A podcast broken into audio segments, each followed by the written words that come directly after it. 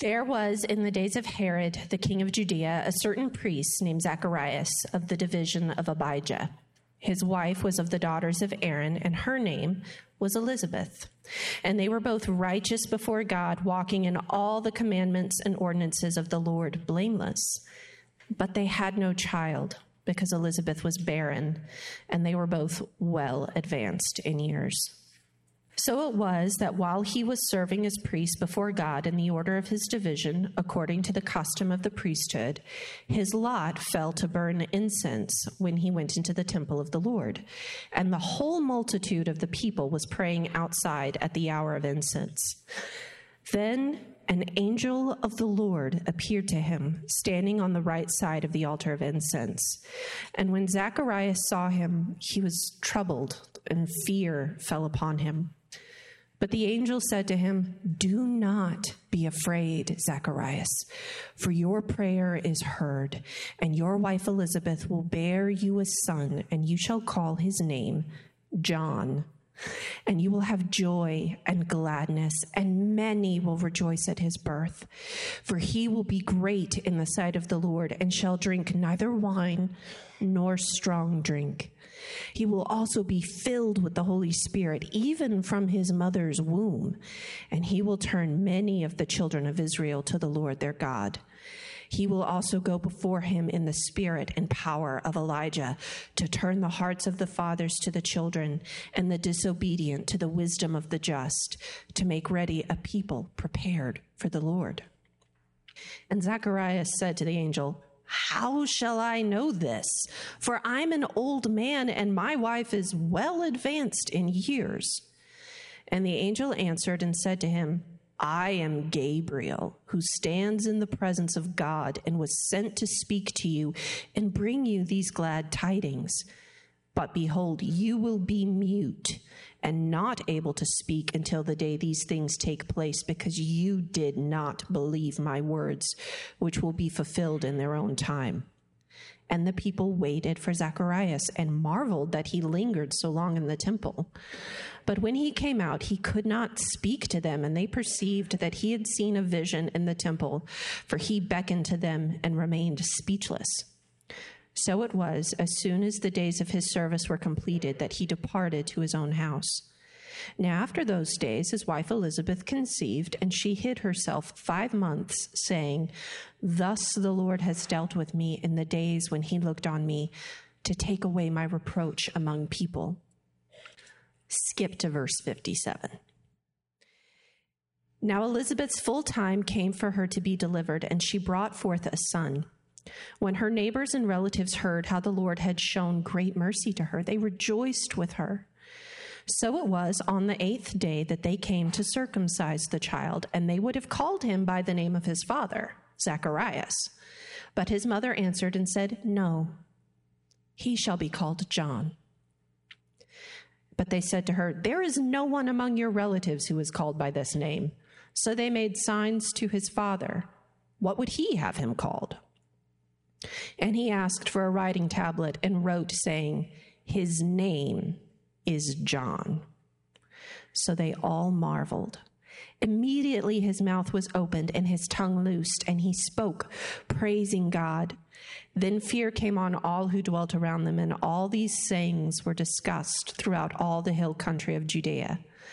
And all those who heard them kept them in their hearts, saying, What kind of child will this be? And the hand of the Lord was with him. Now his father Zacharias was filled with the Holy Spirit and prophesied, saying, Blessed is the Lord God of Israel, for he has visited and redeemed his people, and has raised up a horn of salvation for us in the house of his servant David, as he spoke by the mouth of his holy prophets, who have been since the world began, that we should be saved from our enemies and from the hand of all who hate us to perform the mercy promised to our fathers and to remember his holy covenant, the oath which he swore to our father Abraham. To grant us that we, being delivered from the hand of our enemies, might serve him without fear, in holiness and righteousness before him all the days of our life And you, child, will be called the prophet of the highest. For you will go before the face of the Lord to prepare his ways, to give knowledge of salvation to his people by the remission of their sins through the tender mercy of our God, with which the day spring from on high has visited us. To give light to those who sit in the darkness and the shadow of death, to guide our feet into the way of peace. So the child grew and became strong in spirit and was in the deserts till the day of his manifestation to Israel. Thank you, Aubrey, for that really great reading from Luke chapter 1. And thanks to the worship team for leading us in uh, those Christmas carols. Um, First of all, I just ask for you to pray for me. Sometimes um, I struggle with a bit of vertigo, and I'm having a bit of bout of that this morning. So I've got my trusty chair here if I need it. But if you could pray for me as we um, hear this message today, I would appreciate that. And let me pray for us. God in heaven, we uh, we thank you for uh, the message that we sang today. Rich beautiful, deep theological truths about who we are and about who you are and about the good news of sending your son. And Lord, today I pray that we would come to a, a, deeper and richer and fuller understanding of how good this news is. Lord, we thank you for Elizabeth and Zechariah and for their story. We thank you that you inspired Luke to tell us their story, these two uh, faithful, wise, old, righteous people who were waiting for you. And we thank you for the ways that you showed your favor in their life by giving them a son named John who would prepare the way for your son, Jesus. But we thank you for this great story. May we hear it new today. Amen.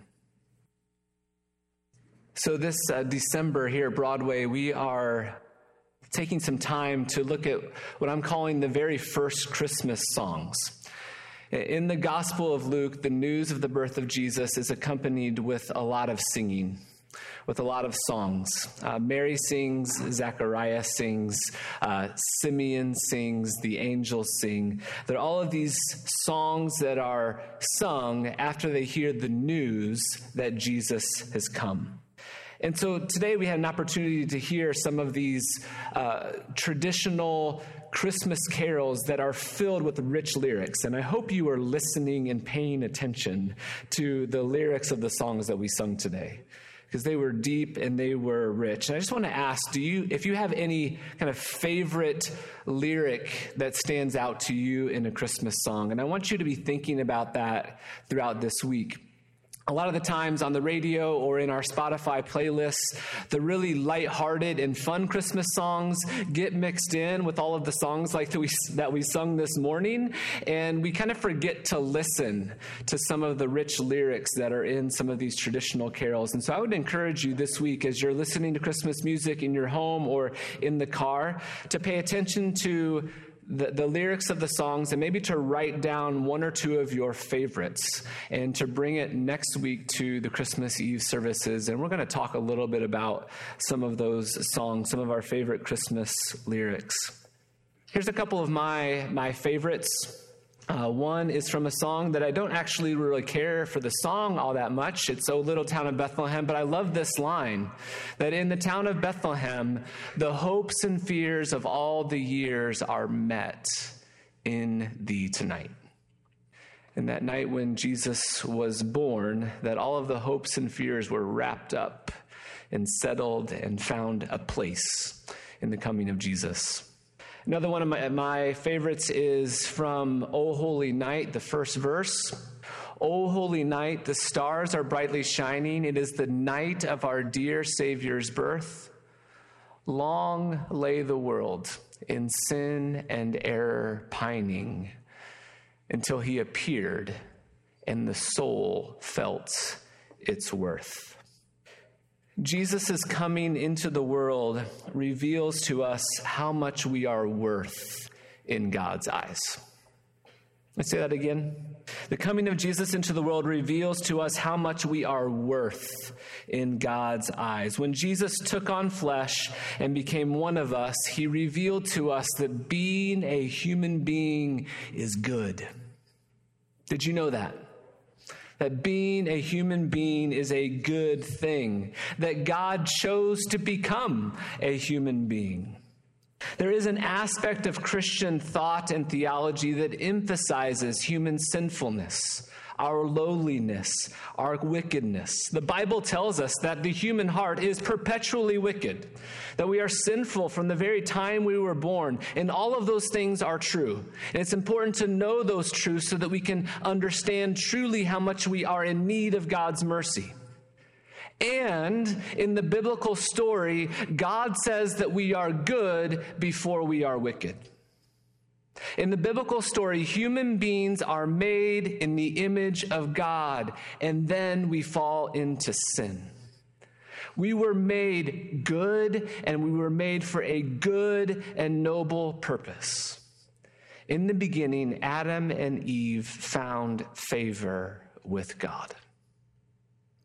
In the creation story, God makes the stars and the sky, and He says they are good. He makes the sea and the land, and He says they are good. He makes the fish of the sea and the beasts of the field, and He says they are good. And then He makes human beings made in His image, and He says, What? You are very good. These human beings are, are my favorite of all of my creation. Human beings are made in my image, they have my favor. In the beginning, Adam and Eve found favor with God. This word favor stood out to me in Luke chapter 1 as I read through it over this past week. I would encourage you, if you've closed your Bibles, please open them up. It will be helpful to you to have them open today to Luke chapter 1 favor. This is the word that grabbed my attention this week in the preparation for this sermon. And we hear this word favor throughout the, the Christmas story. Maybe the most obvious time that you re- might remember is when the angels sang the songs to the shepherds Glory to God in the highest and on earth, peace to those on whom his favor rests. In the beginning, Adam and Eve found favor with God. God's first gaze, his first look on us, his first look on you is a look of favor. It's a look of joy and delight. He made you and he loves you. And God is at work in the world through the sending of his son. God is at work in the world, clearing away anything and everything in our world, anything in our lives, anything in our hearts that keeps us from knowing and receiving His favor in our life. Because that one part of the Christian teaching about what it means to be a human is true. We are sinful. We are rebels. We have rejected God. We have rejected His kindness and His mercy and His favor. There is sin and darkness in our hearts and minds that keep us from knowing and receiving God's favor. And the Lord has come to rescue us from those things that keep us from the knowledge and the ability to receive his favor. So, this is the word that popped up in my study this week. This word shows up in a few different parts of this chapter, both in the pregnancy of Elizabeth and the pregnancy of Mary. In Luke chapter 1, verse 25, this is what Elizabeth says The Lord has done this for me in these days he has shown his favor and taken away my disgrace among the people.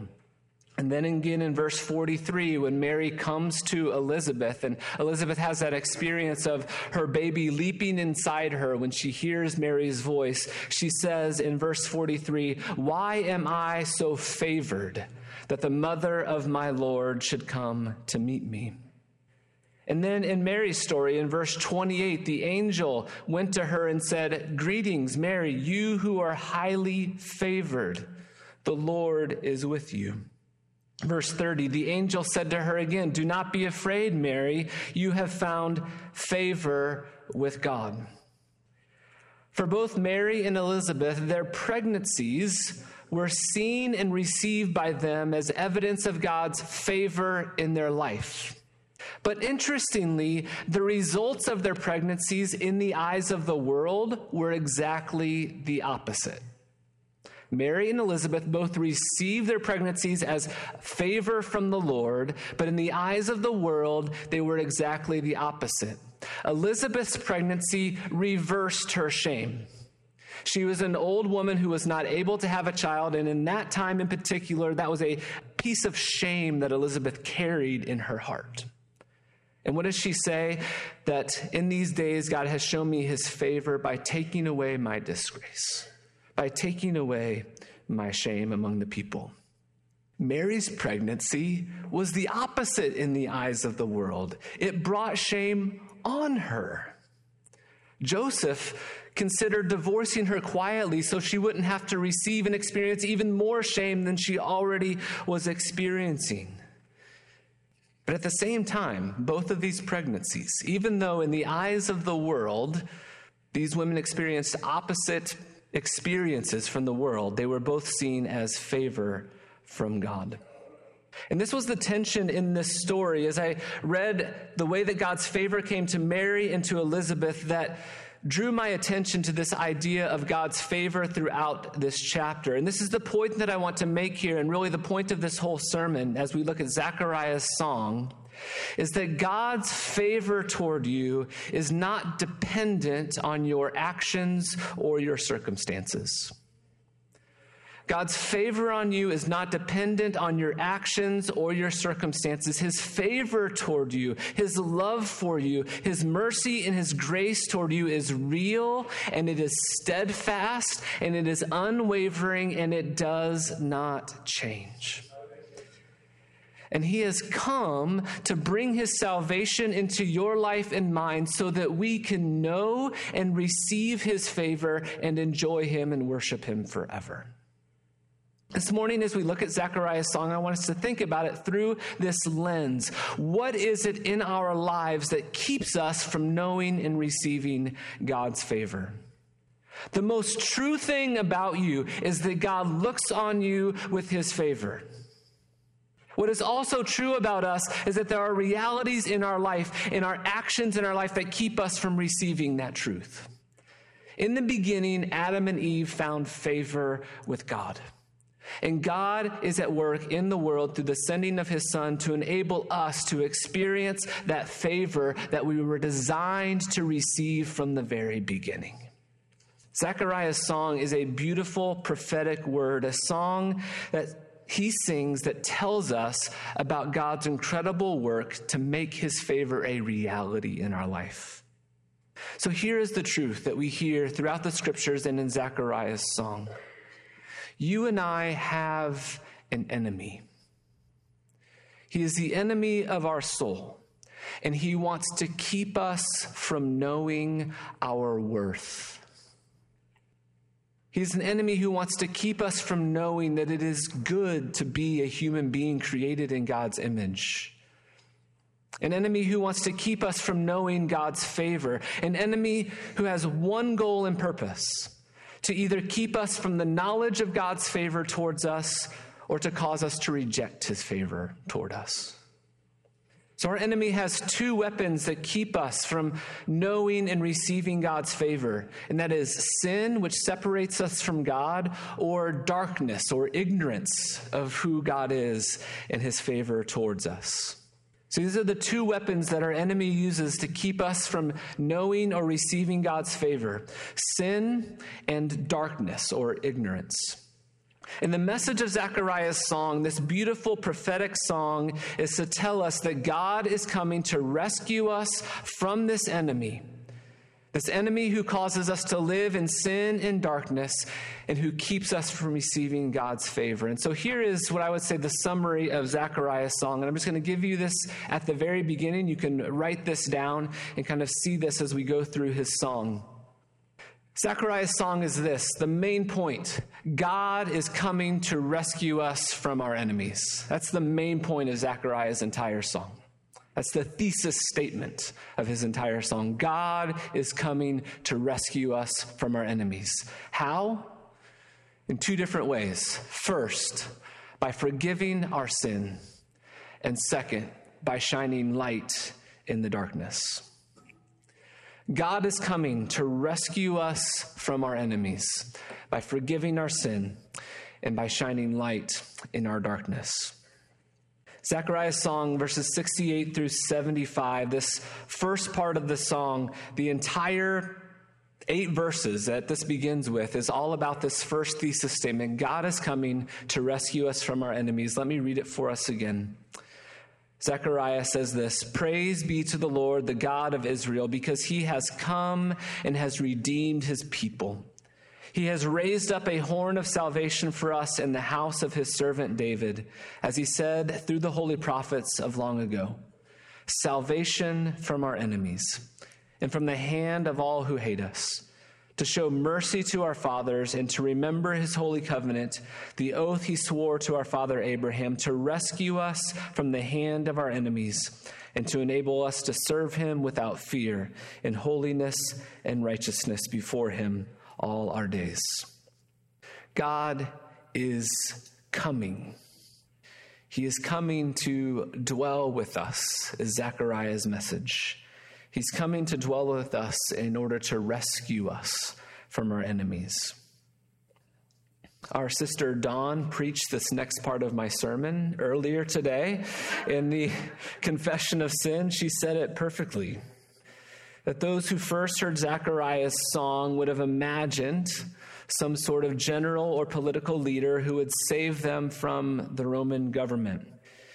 But what they probably did not realize is that they have a greater enemy, an enemy that is much more powerful than Caesar or Herod, an enemy that actually stands behind the Roman Caesar and King Herod and that is our enemy, the enemy of our soul, Satan, who by temptation leads us into all sorts of sin that cause disruption and destruct, destruction in the world and that cause us to be separated from God and keep us from knowing and receiving his favor. And Zechariah, filled with the Spirit, tells us that this is the enemy that needs to be defeated first. We need a Messiah who can be victorious, not only over evil people or evil things, but over the source of evil itself, over even the evil that dwells in our own hearts. The salvation that God is bringing goes all the way to the core of our sinfulness and has the power to free each one of us from this bondage that leads to death and from this separation between us and our knowledge of receiving the favor of God. So, the first eight verses is all about how God is coming to rescue us from these enemies, these ones who keep us from knowing who God is. Verses 60, 76 through 69 Zechariah then speaks about his son John and what his ministry will be like. And Zechariah says that John will prepare the way for Jesus to come by giving us a knowledge of salvation through the forgiveness of our sins. Let me read verses 76 through 79. This is what Zechariah says about his son John. And you, my child, will be called a prophet of the Most High, for you will go on before the Lord to prepare the way for him to give his people the knowledge of salvation through the forgiveness of their sins, because of the tender mercy of our God, by which the rising sun will come to us from heaven, to shine on those living in darkness and in the shadow of death, and to guide our feet into the path of peace. Zechariah says that his son will prepare the way for Jesus to come by giving us knowledge of salvation through the forgiveness of sins. Our enemy leads us to sin. to reject his mercy, to God's mercy and God's grace, to reject his favor. And there is nothing that we can do on our own to erase the harm and damage that is caused by our sin. In the beginning, Adam and Eve found favor with God. And our sin is the rejection of that favor that we were designed to receive. It is the action of turning our back toward the greatest gift that we can receive, and it causes damage in our relationship with God and other people. And there is nothing that we can do to reverse that damage except to ask God if He would forgive it. Forgiveness is such a precious thing. Have you ever been truly forgiven by someone? Have you ever had that experience of doing wrong and knowing that you did wrong and caused harm against another person and went to that person and asked for their forgiveness? And they said to you that your relationship is so valuable and precious, is worth so much to them that they are going to forgive you in order to stay with you. That's a beautiful thing to receive. And this is what God extends to us. This is the salvation that He extends to us. We have sinned. We have rejected Him. We have caused harm that we cannot even see or imagine. But His favor to us is so great that He's willing to forgive, to cover over, to wash away those actions so that we can be right with Him. And this is one of the ways that God overcomes our enemies by forgiving our sin, not holding those things that we have done against us, so that we can know and receive his favor towards us. He also rescues us from our enemies by shining light into our darkness. I think the image here is that our enemy wants to blind us, to, to obscure from us the truth of the favor of God in our lives. Our enemy wants to keep us in darkness, wants to keep us from seeing our need for God. And our enemy does this in all sorts of ways through our busyness, through keeping us tied to our technology, through our entertainment, through good things like safety and comfort. Our enemy wants to take any and every good thing and make that thing become so important in our lives that we, come, we become blind to the goodness of God and our need for Him. And sometimes we're so trapped into believing that what we see with our eyes, this physical world, is all that there is, that the good things of life become more important to us than Him. And we become blind to Him and our need for Him. And according to Zechariah, God is coming with light in order to break us out of this darkness that we live in, so that we can come to see our need and dependence on the one who made us and who wants us to receive His favor. And so I want to finish today by taking a few minutes simply to be quiet and to, to ask you, to ask the Lord, what it is in your life that is keeping you from knowing and receiving his favor. Maybe it is some sin in your life that needs to come to the surface, that needs to come into the light, that needs to be known by you and maybe confessed to a brother and certainly confessed to God. Some sin in your life that needs to be acknowledged that's keeping you from knowing and receiving the favor of God. Or maybe it's the, the, the, darkness of the distractions that you're walking through in your life, the busyness of your life, uh, the technology, the entertainment that you pursue, whatever it is that's keeping you from really knowing and seeing God in your life. Or maybe it's some other thing that I haven't mentioned. But what is it that is keeping you from receiving and knowing His favor in your life today? Let's just take a few minutes to be quiet and to reflect on that this morning. Lord, we, we thank you that your, your fir- first look and gaze on us is joy and delight and your favor. And Lord, we confess to you that there are many ways in our thoughts, in our words, in our actions where we have turned our face away from your face, where we have chosen to walk in darkness, where we have chosen to listen to the word of the enemy and to walk in sin, to walk away from you. And we thank you that you sent your Son to deliver us, to forgive us of our sin, and to reveal to us the truth about ourselves and about who you are. So, God, we pray that today, that if there's anything that's keeping us from walking in your favor, Lord, that we would be honest, that we would be clear, that we would bring those to your attention, and that we would receive your forgiveness and walk in your favor. In Jesus' name, amen.